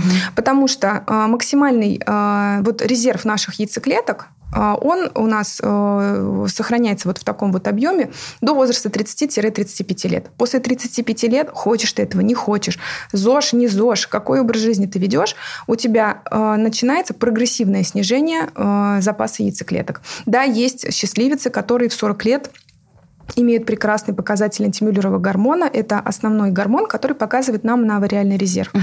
Прекрасный, там в 20 лет не у всех такой есть, но это ал исключение. Угу. Это генетика, да, в основном это генетика. А, и таких пациенток не очень много. В основном, я тебе могу сказать даже по собственному опыту, вот последний раз у меня была девочка 24 года с тремя фолликулами в яичниках. Все. Пустые угу. яичники пустые. При том, что у девочки не было ни операции, никакого воздействия химиолучевого, да, она просто пришла ко мне, потому что она собирается выходить замуж. И мы сделали ей УЗИ, и я ей сказала, бегом. Я никогда не лезу в реализацию репродуктивной функции. Когда меня пациентки э, спрашивают, я им не читаю нотации про то, что вот, в наши годы, угу. 25 лет уже семеро по лавкам было, угу. а вам 35, и вы все про квартиры, про машины. Нет, угу. это, опять же, я повторюсь, личное дело каждого. Но как врач, если я вижу низкий показатель антимюллерова гормона, а девочка вообще еще даже не заботится о том, что э, пойти рожать, я им стала предлагать задуматься на предмет криоконсервации яйцеклеток. Так, это что такое? Это когда твои яйцеклетки, то есть вот у тебя, например, ты пришла, тебе угу. там условно 32 года, а, ты озадачена тем, что как бы надо детей рожать. Чаще всего это так и происходит. Но пока ты не готова. Угу. По разным причинам. Либо партнера нет. Либо партнера нет, либо ты не готова, угу. и ты приходишь и говоришь, ну какие у меня перспективы? А, мы обследуемся, смотрим, а, я смотрю гормональные показатели, да, мы делаем УЗИ, фолликулометрию, то есть это измерение количества фолликулов, угу. которые находятся в яичниках, доступных для угу. обзора. И честно говорю, что вот смотри, расклад такой. Антимюллеров гормон у тебя вот такой. Количество яйцеклеток вот такое, ориентировочно, да, опять же. А, прогнозировать, что там через пять лет ты родишь сама, я не могу. Угу. Если совсем это беспокоит, то можно обратиться за консультацией к репродуктологу и взять эти яйцеклетки, если сейчас, например, ты не планируешь детей, угу. их заморозить. Угу. А, то есть ты хотя бы будешь спокойна, что есть твой генетический материал. Потому что бывает, что в 35 лет своего генетического материала уже, уже нет. нет. Угу. Ты хочешь ребенка, ты готова его рожать, но тебе предлагают только донорство. Угу. Не все пациентки морально готовы на донорскую яйцеклетку. Угу. Потому что ты должна понимать, что это генетически не твой материал. Угу. Может быть, э, сперматозоид твоего мужа или наоборот, яйцеклетка угу. своя, угу. Сперма, сперматозоид донорский. Но это ну, не твой генетический материал. Если ты хочешь ребенка, наверное, ну, не всем принципиально, и когда ты вообще в принципе его хочешь, тебе все равно, ты готов хоть его усыновить. Угу. Но есть пациентки, которые говорят, я морально не готова. Угу. Вот если ты морально не готова, не, не на свою яйцеклетку, значит, нужно задуматься о криоконсервации либо ткани яичника, либо яйцеклетки. Угу. Если есть возможность, например, у тебя есть муж, и ты планируешь от него рожать, но сейчас вы не хотите, да. можно вообще в принципе сделать а, консервацию эмбриона. Угу. Mm, даже так. Да, можно законсервировать эмбрион, и он будет ждать того момента, когда вы с мужем согла... ну, согласитесь, да. решите стать родителями. Mm-hmm. Яна, а вообще как это происходит? Сколько это стоит? Где это все потом хранится? Там, грубо говоря, там через пять лет мы а, решим Делается стать. это в клиниках, mm-hmm. которые, э, которые работают по профилю вспомогательных репродуктивных mm-hmm. технологий, то есть ИКО. А, вы приходите на консультацию к репродуктологу, со угу. своими планами, со своими жалобами и со своими анализами, да, и угу. говорите о том, что вы бы хотели э, заморозить яйцеклетку, там генетический материал или вообще эмбриона. Угу. Соответственно, после этого уже доктор-репродуктолог с вами работает, а он вам предлагает различные программы, э, хранится этот материал в ячейках, в, за которые вы просто оплачиваете там каждый год, вы угу. платите за, ну, хранение. скажем так, за угу. хранение, да. Угу. И когда подходит время, вы, соответственно, э, приезжаете и э, уже происходит происходит перенос угу. эмбриона непосредственно в полость матки. Угу. По ценам я тебя вообще не угу. сориентирую. Ну, ладно, сами поскольку, поскольку в нашей клинике мы этим не занимаемся. Угу. И ну, сказать тебе, сколько это стоит, вот сейчас вот так вот сходу я не могу. Угу. Так, ладно, еще раз зафиксировать тогда до, получается, до 30-35 Значит, я просто, я просто ушла, да, начала да. немножко пространно рассуждать. Угу. Значит, таким образом, почему еще мы рекомендуем рано рожать и рано беременеть? Угу. Потому что в возрасте от 20 до 30 лет как правило, минимальное количество, то есть вот видишь, тема большая, mm-hmm, мы да. по времени ограничены, хочется как-то так вот донести информацию, чтобы а, я не преследую цель напугать. Mm-hmm. Просто ты мне задала вопрос, да, я как да, врач да, тебе да, даю на него да. ответ. А с, с возрастом, чем старше мы становимся, тем больше генетических и хромосомных мутаций накапливается в нашем угу. организме. Это данность. Угу. Просто мы их не замечаем, поскольку эти поломки происходят ежесекундно. Вот я сейчас махнула рукой, и у угу. меня, наверное, там поломок 20 в организме произошло. Угу. Мы этого не замечаем, потому что работают специальные системы, которые лизируют, то есть убирают это все, мы даже это не замечаем. Угу. Но а, качество яйцеклеток качество яйцеклеток всегда максимально высокое в молодом возрасте. Mm-hmm. Да, репродуктивный возраст это до 35-39 лет, хотя 39 это уже старший репродуктивный возраст. Но, как правило, до 40 вот максимум. Mm-hmm. Поэтому в возрасте от 20 до 30 лет максимально хорошее качество яйцеклеток, если мы говорим с этой стороны, да, то есть самого генетического материала. Соответственно, когда происходит беременность, меньше риск развития генетических аномалий. Почему, mm-hmm. когда женщина встает на учет, в 11-13 э, недель идет первый генетический скрининг на синдром mm-hmm. Дауна, Брауна, Эдвардса, Патау, да, то есть это определенные генетические аномалии, мы смотрим. И там генетики стыкуют несколько данных, то есть это данные УЗИ, это кровь, это возраст, это раса, угу. это а, вот, вот что только вот мы не заполняем в этой анкете, очень-очень много. Для чего? Потому что выводится, женщина выводится в группу риска. Угу. Высокая, э, будет высокий риск развития хромосомных аномалий у ребенка или низкий. Соответственно, если высокий, э, э, она находится в высокой группе риска, а чаще всего, Ал, каждая вторая моя угу. Пациентка в возрасте от 35 лет попадает в эту группу риска. Причем я с ними, когда Это разговариваю, зависит, я им да? всегда угу. объясняю, что вы находитесь прежде всего в возрастной группе риска. Угу. То есть у вас уже шкала выше, потому что вы, ну, вы старше. Угу. Это не значит, что ребенок родится с какими-то там, я не знаю, аномалиями развития или еще что-то, да. То есть это не значит, что нужно бежать на аборт, такую беременность прерывать. Нет. Угу. Но вам нужна консультация генетика, и если необходимо, там, если действительно есть высокий риск, то делаются дополнительные генетические методы исследования, уже на основании которых делается прогноз. Угу. Угу. Жизнеспособен будет малыш или нет? Можно ли ему помочь или нет? Какие аномалии есть и так далее. Да? То есть это все очень сложно. И а, поэтому я всегда говорю, почему до 30 лет? Потому что риск вот этих аномалий, да, может быть и 18 лет. Угу. Можно родить детеныша и 18 лет с генетическими э, аномалиями. Но вероятность будет ниже. Но вероятность будет намного ниже, чем если ты первого ребенка будешь рожать в 40, например. Угу. То есть здесь нужно просто вот к этому тоже быть готовым, чтобы это не было каким-то... Это, это вот ваша физиологическая данность. Вы не можете на это повлиять. А, природой заложено так, что женщина должна начинать рожать с момента первой менструации. Угу. И поэтому раньше было там по 13 детей, Понятно, что смертность да. младенческая была совершенно на другом уровне, об этом никто не говорит, угу. но женщина начинала рожать с момента первой менструации. Угу. Да, в 12 лет организм девочки не готов к вынашиванию. Хотя мы видим Э, такие есть случаи, случаи да. они есть. Но риски э, невынашивания, осложнений во время беременности тоже очень большие. То есть, э, конечно, сейчас 12 лет никто не рожает, угу. и хорошо, если там в семье двое детей, в основном по одному, угу. да, и как бы на этом останавливаются. Но, тем не менее, женщине природой заложено угу. реализовывать свою репродуктивную функцию в виде рождения малышей. Угу. Поэтому здесь, э, конечно, вот э, задумываться, если, опять же, Ал, тут очень много факторов. Брак, не брак, половой партнер, там, социальный статус и так далее. Но если, да, но когда, например, угу. ко мне приходит девочка в 22 года замужем, которая мне говорит, что, вы знаете, мы вот задумываемся о рождении ребенка, нам все говорят рано, я, как правило, поддерживаю такую девочку, потому что я своим медицинским мозгом, а он уже у меня э, прошел определенную трансформацию, да, я понимаю, что это правильно. Но mm-hmm. в основном, конечно, социальная тенденция сейчас такова, что сначала квартира, машина, соцстатус, и только потом ребенок. Но mm-hmm. потом это, как правило, лет в 38. А в 38 уже яичники могут быть не готовы mm-hmm. к тому, чтобы подарить полноценную яйцеклетку, которая будет оплодотворена. Плюс не забываем еще о том, что а, вообще, ты знаешь, что такое самое главное? Вообще, в чем заключается самое главное, э, одно из главных проявлений женского счастья? Женское счастье – это регулярная менструация, понимаешь?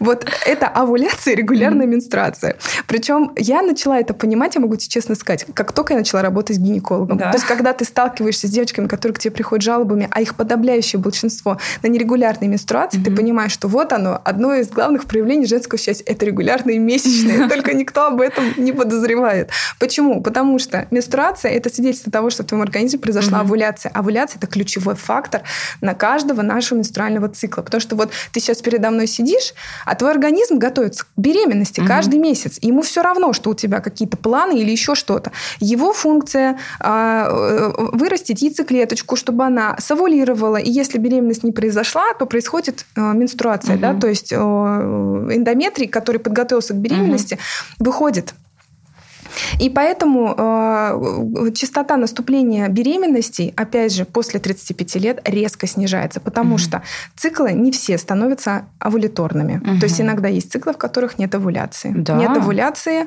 невозможно беременность. Угу. То есть такие девочки ко мне приходят и говорят, вы знаете, ну мы же регулярно ведем половую жизнь, ну где? Ну потому что не всегда. Может с двух сторон совулировать, будет двойня. Угу. А может ни с одной стороны не совулировать. И тогда не получится беременность. То есть здесь очень много факторов, и, конечно, не все об этом знают. Поэтому вот эм, возвращаясь к теме подготовки к беременности, угу. да, еще да, к, да, к, есть к вопрос, переходу, да. наверное, да. к подготовке, я могу сказать, что сейчас я все чаще сталкиваюсь с тем, что ко мне приходят планировать беременность. Угу.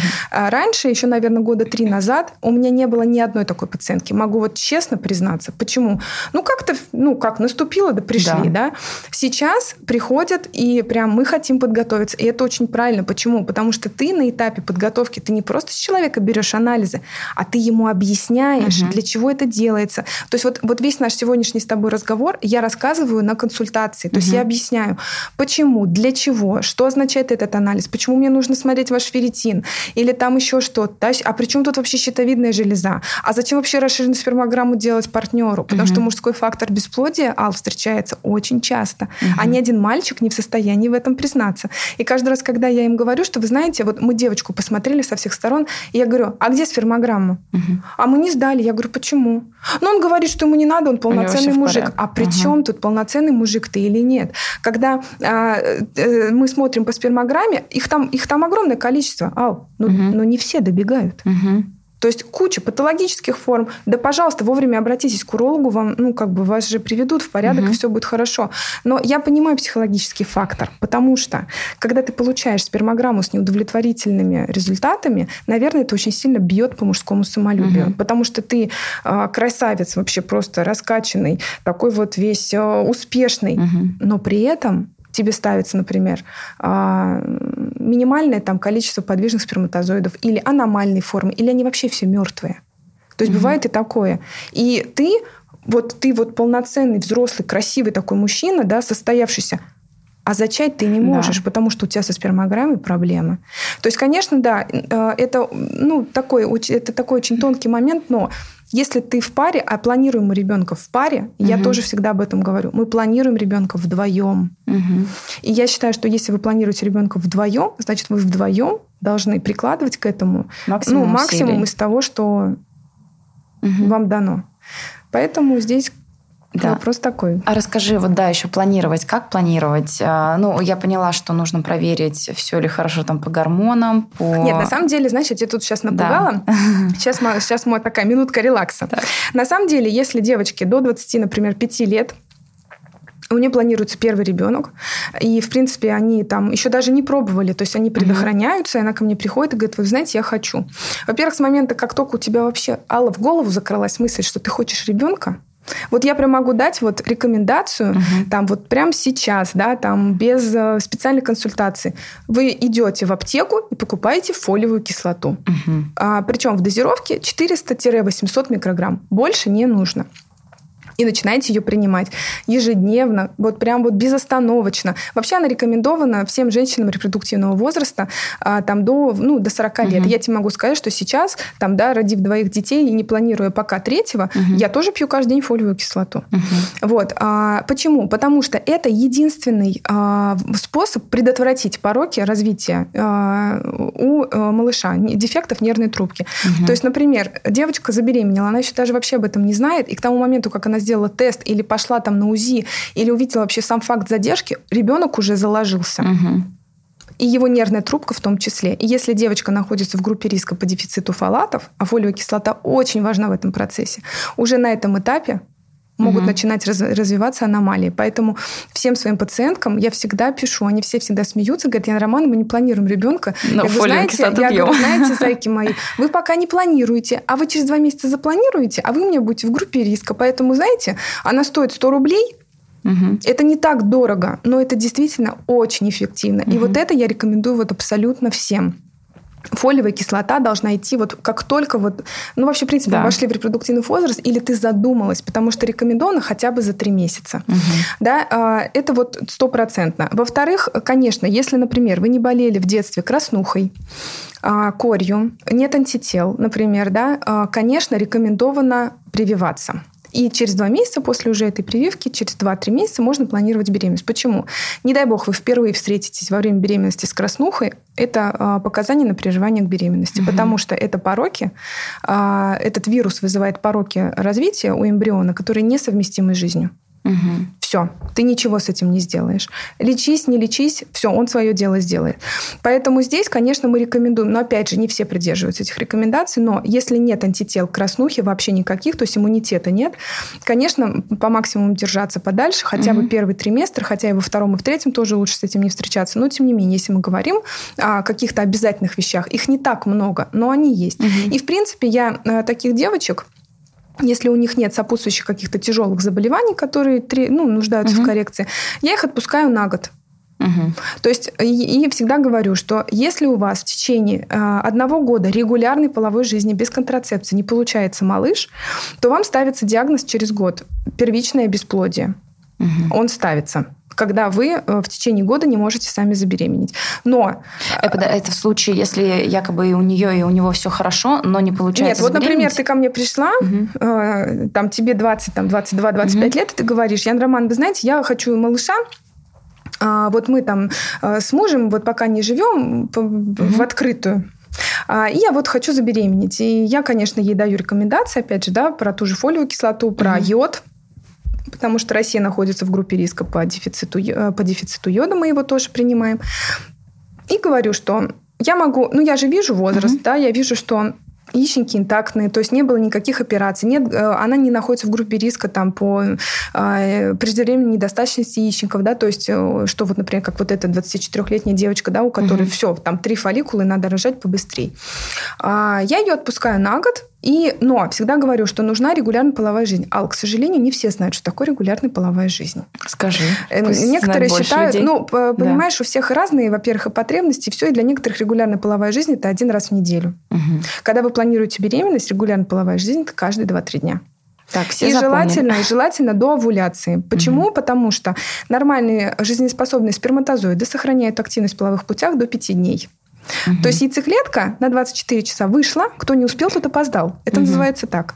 А сперматозоид, он должен э, добежать. Во-первых, он преодолевает... Почему побеждает всегда сильнейший? Вот это же удивительная вещь, которая вот заложена природой. Угу. Потому что из миллиона сперматозоидов, которые пробиваются, а они, ведь знаешь, сколько барьеров проходят? Слизь в цервикальном канале, она, она плотная. То есть пробежит, инвалид не пробежит, пробежит жизнеспособный. Потом он бежит, бежит, бежит в маточную трубу маточной трубе ворсинки создают ему препятствия угу. для того, чтобы он добежал. То есть понимаешь, почему вот должен добежать самый жизнеспособный, с самым таким вот качественным генетическим материалом, угу. потому что другой умрет где-нибудь там угу. несколько сантиметров назад в этой угу. маточной трубе. А он будет бежать до яйцеклетки да, и, и нести до нее вот свой генетический угу. материал. Если они нормально жизнеспособные, то яйцеклетка на 24 часа вышла, вот если ты успел добежать, молодец, произошло оплодотворение. Не успел добежать, все, извини. Поэтому я всегда говорю, что не после овуляции, надо это делать. А, а до. Не надо березки эти делать, господи, лежать по 40 минут, как мне многие говорят. Я можно полежу? Я говорю, зачем? Ну как, чтобы они добежали? Я говорю, так они и так добегут. Э, там не надо лежать, не надо вот это, вот знаешь, как вниз головой. У меня была пациентка вообще просто смех. Она говорит, меня муж тряс после полового контакта за ноги, чтобы, чтобы помочь ему. Чтобы было эффективней.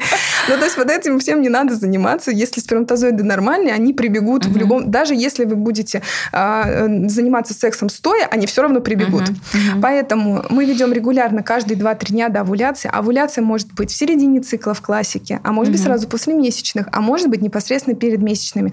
То есть здесь нужно понимать, что вам нужна регулярная половая угу. жизнь. Конечно, если, например, у женщины муж какой-нибудь подводник, Ушел на полгода, и там регулярно половая жизнь один раз в месяц. Ну, какое там первичное бесплодие угу. может ставиться, когда у нее просто да. даже возможности нет вести эту половую жизнь. Угу. Поэтому здесь вот это вот очень важный фактор. И, в принципе, я их на год отпускаю. Угу. И вот если они ко мне уже через год приходят, честно сознаваясь, что вели половую жизнь, что все вот как было, только после этого, ал, я начинаю угу. проводить прям вот конкретно обследование глубокое. Угу. Но первое, что мы делаем, мы отправляем мальчика на спермограмму, угу. потому что с девочки берется 21 анализ, а с мальчика один. Угу. И если это мужской фактор, его нужно исправить, если он поддается коррекции. И потом наступает беременность. Угу. Да? То угу. есть девочку, в принципе, там а, вдоль и поперек исследовать не надо. Поэтому вот это угу. тоже, конечно, нужно помнить. Если девочка ко мне приходит планировать беременность после 30 лет, хотя, в принципе, мы тоже можем дать год да, скажем так, на свободное плавание. Но я тебе могу признаться честно, что я всегда перестраховываюсь и отпускаю на полгода. Угу. Ну, потому на полгода, что возраст, опять же. На полгода, и потом мы уже начинаем обследоваться. Угу. То есть это не значит, что с ней что-то плохо, она какая-то недоженщина, я не знаю, угу. или еще что-то. Не надо себе там комплексов каких-то надумывать. Просто нужно перестраховаться, посмотреть. Другой вопрос, если она просто ко мне приходит и говорит, что я хочу вот прямо сейчас пройти, это называется предгравидарная подготовка. То есть подготовка к планированию беременности. Мы ее, пожалуйста, проводим. А как она строится? Что это? И вообще вот в плане подготовки женского организма, не знаю, э, за два года не пить. Вот про прививки я поняла. Желательно, кори, желательно там... вообще не пить, ну, не да, курить, потому да. что это, конечно, э, и потом алкоголь бьет по содержанию коллагена. Не забываем об этом, угу. девочки, да, что а, здесь даже здесь не только в репродуктивной функции дело.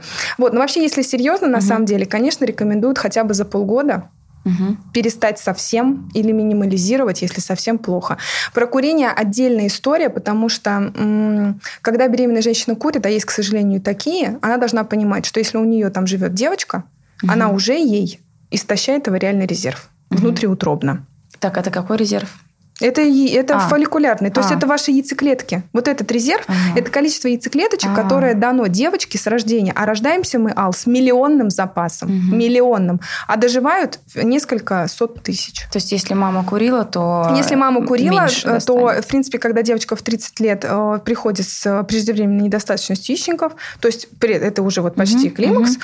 а, ну, в общем, как бы понятно, угу. откуда ноги росли. То есть об этом нужно помнить. Опять же, да, то, что я сейчас говорю, это не значит, что все дружно пошли, сейчас затушили сигареты угу. и начали за ЗОЖ. Нет, это выбор каждого. Угу, ну, просто угу. я, как врач, должна вам сказать, что да, это фактор риска. То есть мы перестаем курить, пить, принимать... Э, за полгода. Э, да, примерно угу. за полгода. Принимать там какие-то наркотические препараты, если есть угу. такие, да. Э, это не смешно совсем, это не шутка. Почему? Потому что должен произойти определенный детокс, да. Угу. То есть э, здесь нужно смотреть, насколько, во-первых, в каком исходно к тебе состоянии пришла угу. женщина. А, конечно, здесь сейчас может пойти кучу возражений из разряда. Там посмотрите на детей алкоголиков. Угу. Ну, ребятам повезло. Угу.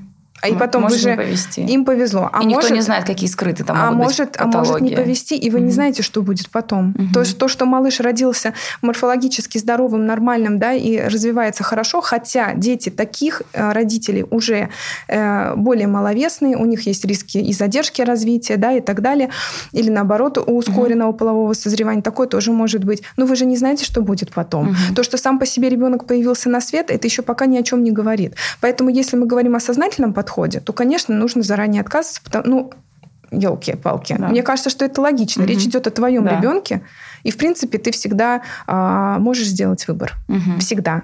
Но отвечать за него тоже потом будешь ты сам. Яна, еще вот такой момент. Э, вот я знаю несколько пар, которые там стараются, не получается, а бывает, э, там девушка случайно с кем-то затусила на курортном угу. романе и прилетела беременной. Это вот э, случайности или просто вот так совпало, что у этой пары, которая не может забеременеть, там какие-то недочеты. Ты знаешь, а тут очень сложный вопрос, Ал, угу. потому что, во-первых, может быть, там был мужской фактор у мальчика, угу. который не был обследован. Угу. Это раз. Во-вторых, есть понятие генетической несовместимости. Угу. К сожалению. Вот, расскажи это. То есть, э, то есть есть, э, когда, э, есть понятие, когда мы пару обследовали вдоль и поперек, просто вот и по гормонам, и по возрасту, и, и щитовидная железа у нее в порядке, вообще она вся компенсированная такая вот на правильном питании, вот угу, и мальчик угу. тоже такой, но не могут они стать родителями. Это очень редкий процент, очень редкий. То есть таких, такие пары мы отправляем к генетикам, угу. то есть это идет уже конкретно генетическое консультирование перед планированием беременности, и уже там при, при, может ну как бы до обследования может включать в том числе обследование э, генетического материала. И паре делается заключение, смогут угу. ли они стать родителями или нет. И есть э, случаи, при которых э, ну, они не могут быть родителями. Угу. Вот. То есть а, у обоих все хорошо, но... Они, да, но да. вместе они не могут зачать ребенка. Во-вторых, что касается курортов, это вообще замечательная тема, а, потому что я, знаешь, эм, когда вообще планирование беременности, это такая тема, я тебе могу сказать честно, больше психологическая. Угу. Я всегда своим беременным говорю, нормальная беременность – это нормальная спокойная голова.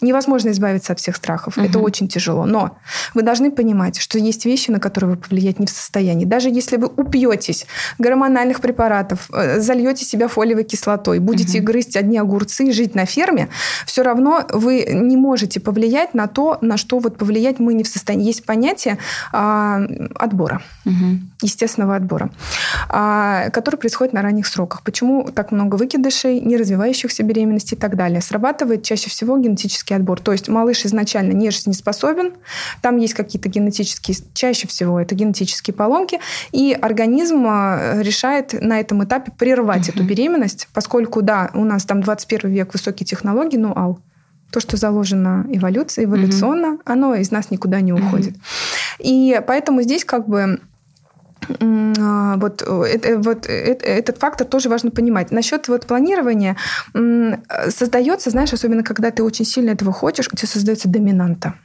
И ты, ты, ты расстраиваешься, когда к тебе приходят месячные. Угу. Ты каждый раз ждешь этих двух тестов. У тебя там один день задержки, ты уже себе придумала, что у тебя токсикоз, угу. грудь выросла там или еще что-то, да. То есть вот это, э, вот, вот так не надо. Угу. Потому что, э, когда вы создаете вот эту избыточную доминанту, во-первых, вы находитесь в состоянии стресса. Это тоже очень интересная вещь.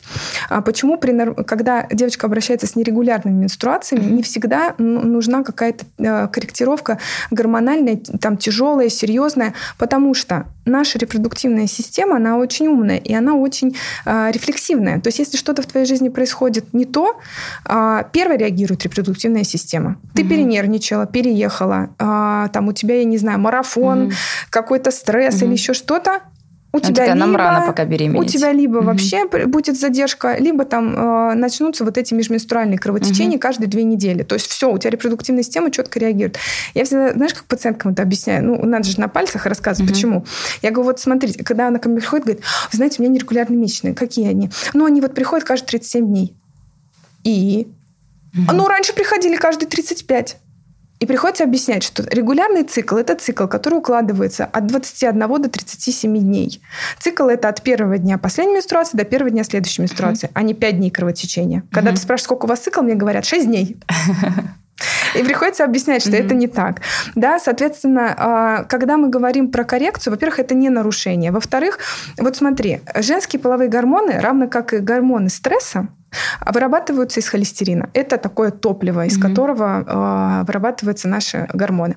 Соответственно, когда у организма встает выбор ты сейчас, вот, например, мы сейчас с тобой выйдем из студии, да, угу. на тебя свалится кирпич или кто-то нападет. Ты же убежишь благодаря, знаешь, угу. чему? Благодаря тому, что у тебя выработается адреналин с кортизолом, и ты просто стартанешь и угу. полетишь, а не потому, что у тебя эстрогены там, понимаешь, вот должны вот угу. как-то себя повести. Они вообще себя в этой ситуации никак не поведут. То есть мораль сей басни такова, как чем больше ты стрессуешь, тем больше ты организм подаешь сигнал. Месячные нам не нужны, ребенок угу. нам не нужен, вообще мы угу. сейчас к этому не, не готовы, готовы. у нас угу. война. В войну эстрогены не нужны а, я не знаю, знаешь ты или нет, что существовало такое понятие аминореи военного времени. То есть у женщин в период Великой Отечественной войны mm-hmm. менструации вообще могло не быть. То есть это был такой уровень стресса, И такой уровень, э, да, и питание неполноценное, и много чего, что организм просто вот э, из, из всего, что вот можно выбрать, он выключал репродуктивную систему. Mm-hmm. Потому что в это время женщине не надо цвести, привлекать э, партнера, да, там, менструировать, беременеть и вынашивать ребенка, потому что это просто очень сложно. Поэтому успокоились. Я им всегда говорю, съездите, отдохните. Mm-hmm съездите, отдохните. Почему привозят очень много детей с отпуска? Потому что выехали, отключились, проблемы там где-то остались, вы вместе, у вас все хорошо, у вас там второй медовый, там третий, десятый медовый угу. месяц, да. Вы раз еще, конечно, овуляция бы тут бы хорошо была угу. бы где-нибудь рядом, да, и тогда вообще просто успех обеспечен. И чаще всего вот из, из отпусков и привозят детей, угу. потому что э, максимально расслабились, это все в голову отключили, хотя многие приезжают, говорят, блин, я и пила, и курила, и вообще что-то угу. я так... Что мне делать? Ничего не делать. Если беременность заложена хорошо, она будет развиваться, а вопреки, всегда. Угу. Ко мне приходили девочки э, на сроки 20 недель. И не знаю, что они беременны. Я говорю, а то, что у вас месячных 5 месяцев нет у вас ничего. Ну, я что-то как-то так подумала, ну и ладно, нет и нет.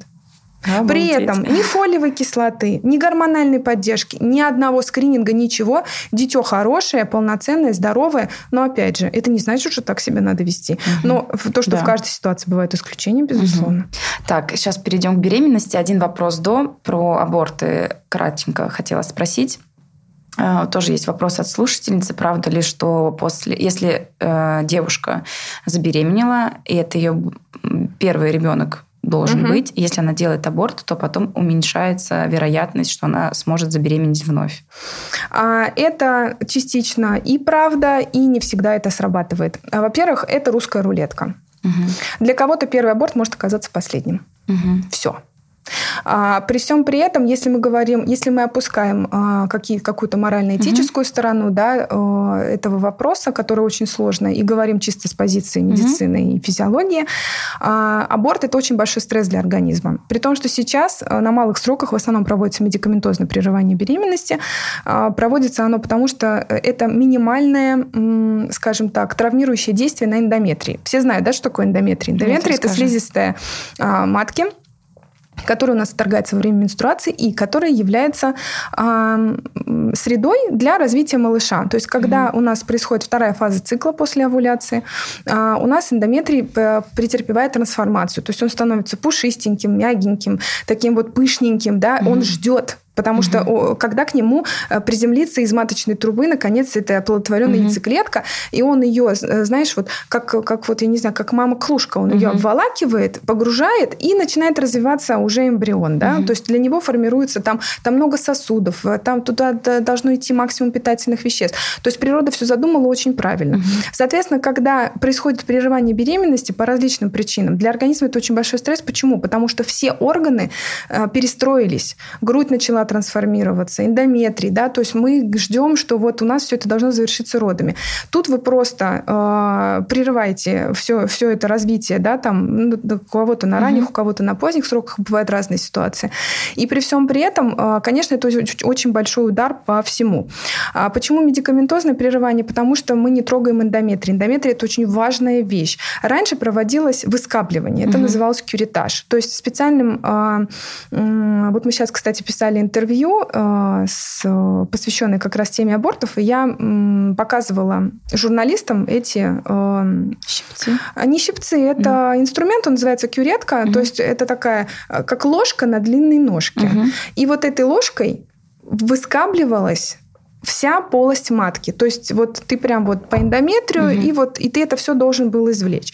Да, соответственно, учитывая то, что не все, скажем так, хорошо относятся к, э, и относились к женщинам, которые ходили на аборт.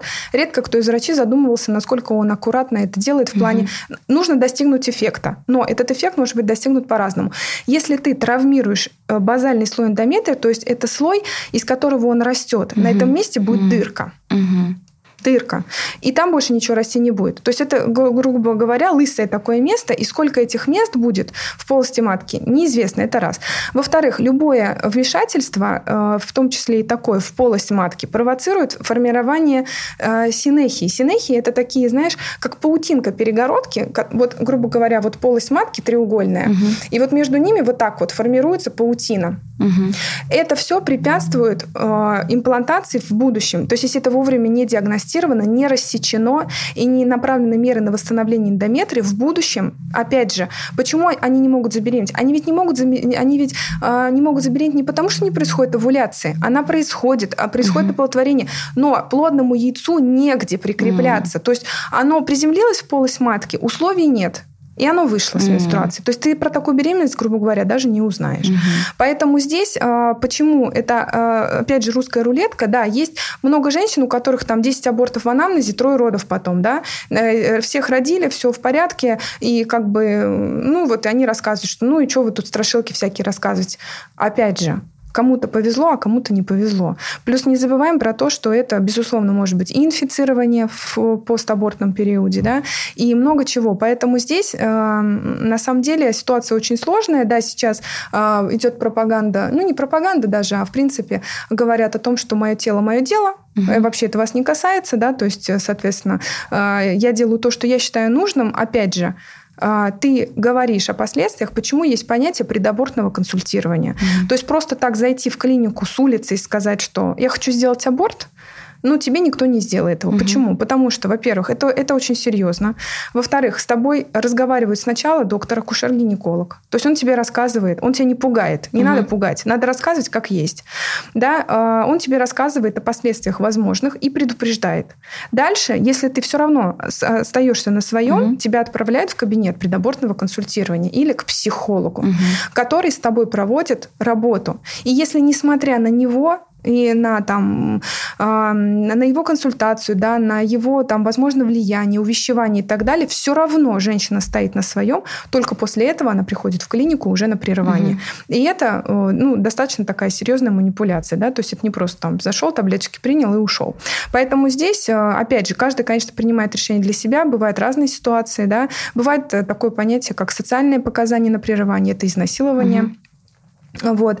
И, конечно, там бывают и, медикам... и медицинские показания на прерывание беременности, mm-hmm. но, конечно, мы всегда э, по, по возможности, насколько это можно, мы предупреждаем о том, что если есть возможность, Сохранить беременность. Сохранять, угу. да. Если, особенно если это семья, да, если там все в порядке, она полноценная, там мама папа работает, вы не отягощены. Угу. Это, не, эта беременность не наступила, например, на фоне онкологии, химиолучевой угу. терапии, ну то есть чего-то вот там, а, э, облучения, то есть вот конкретного фактора, угу. который действительно оказывает тератогенное, то есть а, действие на эмбрион, которое приводит к развитию аномалий, угу. да, в, после, в последующем там при формировании органов органов и систем. Мы, конечно, всегда э, говорим о том, что нужно сохранять, потому что здесь уже ты говоришь даже не столько чисто по-человечески, хотя я считаю, что основной э, фактор это, конечно, всегда человеческий. Угу.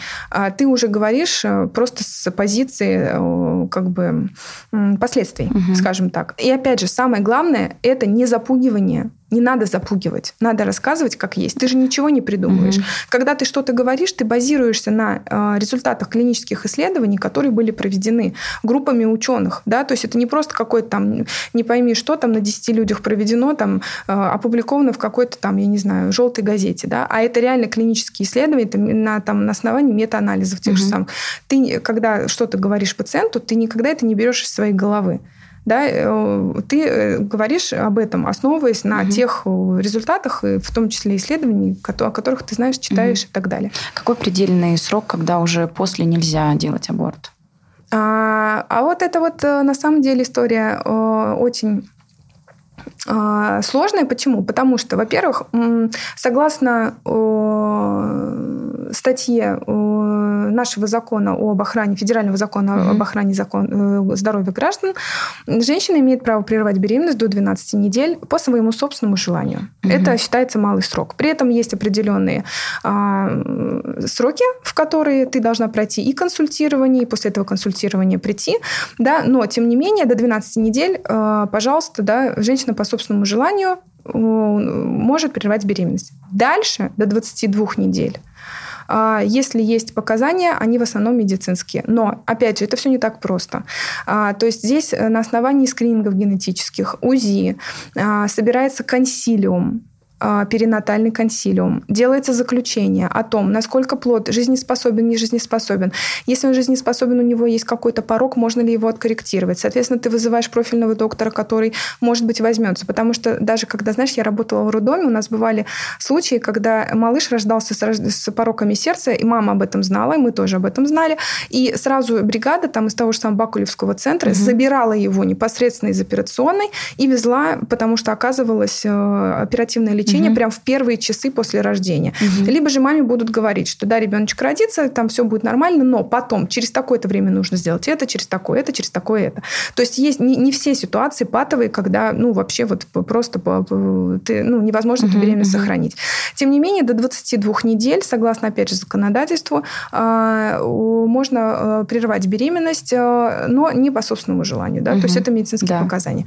С 22 недель этот малыш уже считается ребенком. Угу. То есть если роды происходят в срок 23 недели, такой малыш регистрируется в органах угу. ЗАГСа, потому что а, он уже считается угу. ребенком. То есть угу. Э, все. Да, это, это уже не эмбрион, это уже, не, это уже малыш, который появился на свет. То есть с, начиная с, э, с массы тела 500 грамм. Так, ну что, кто такой гинеколог, мы узнали. Узнали, когда к нему нужно идти в первый раз и как часто к нему нужно ходить потом. Также узнали про виды контрацептивов и о том, как нужно себя подготовить к беременности. На этом первая часть выпуска заканчивается. Все последующие вопросы относительно того, как проходит сама беременность, как будут проходить роды и что же нас ждет после беременности, мы узнаем во второй части выпуска с Яной через неделю. Спасибо вам, дорогие слушатели, что дослушали. С вами был подкаст «Профпригодно». Thank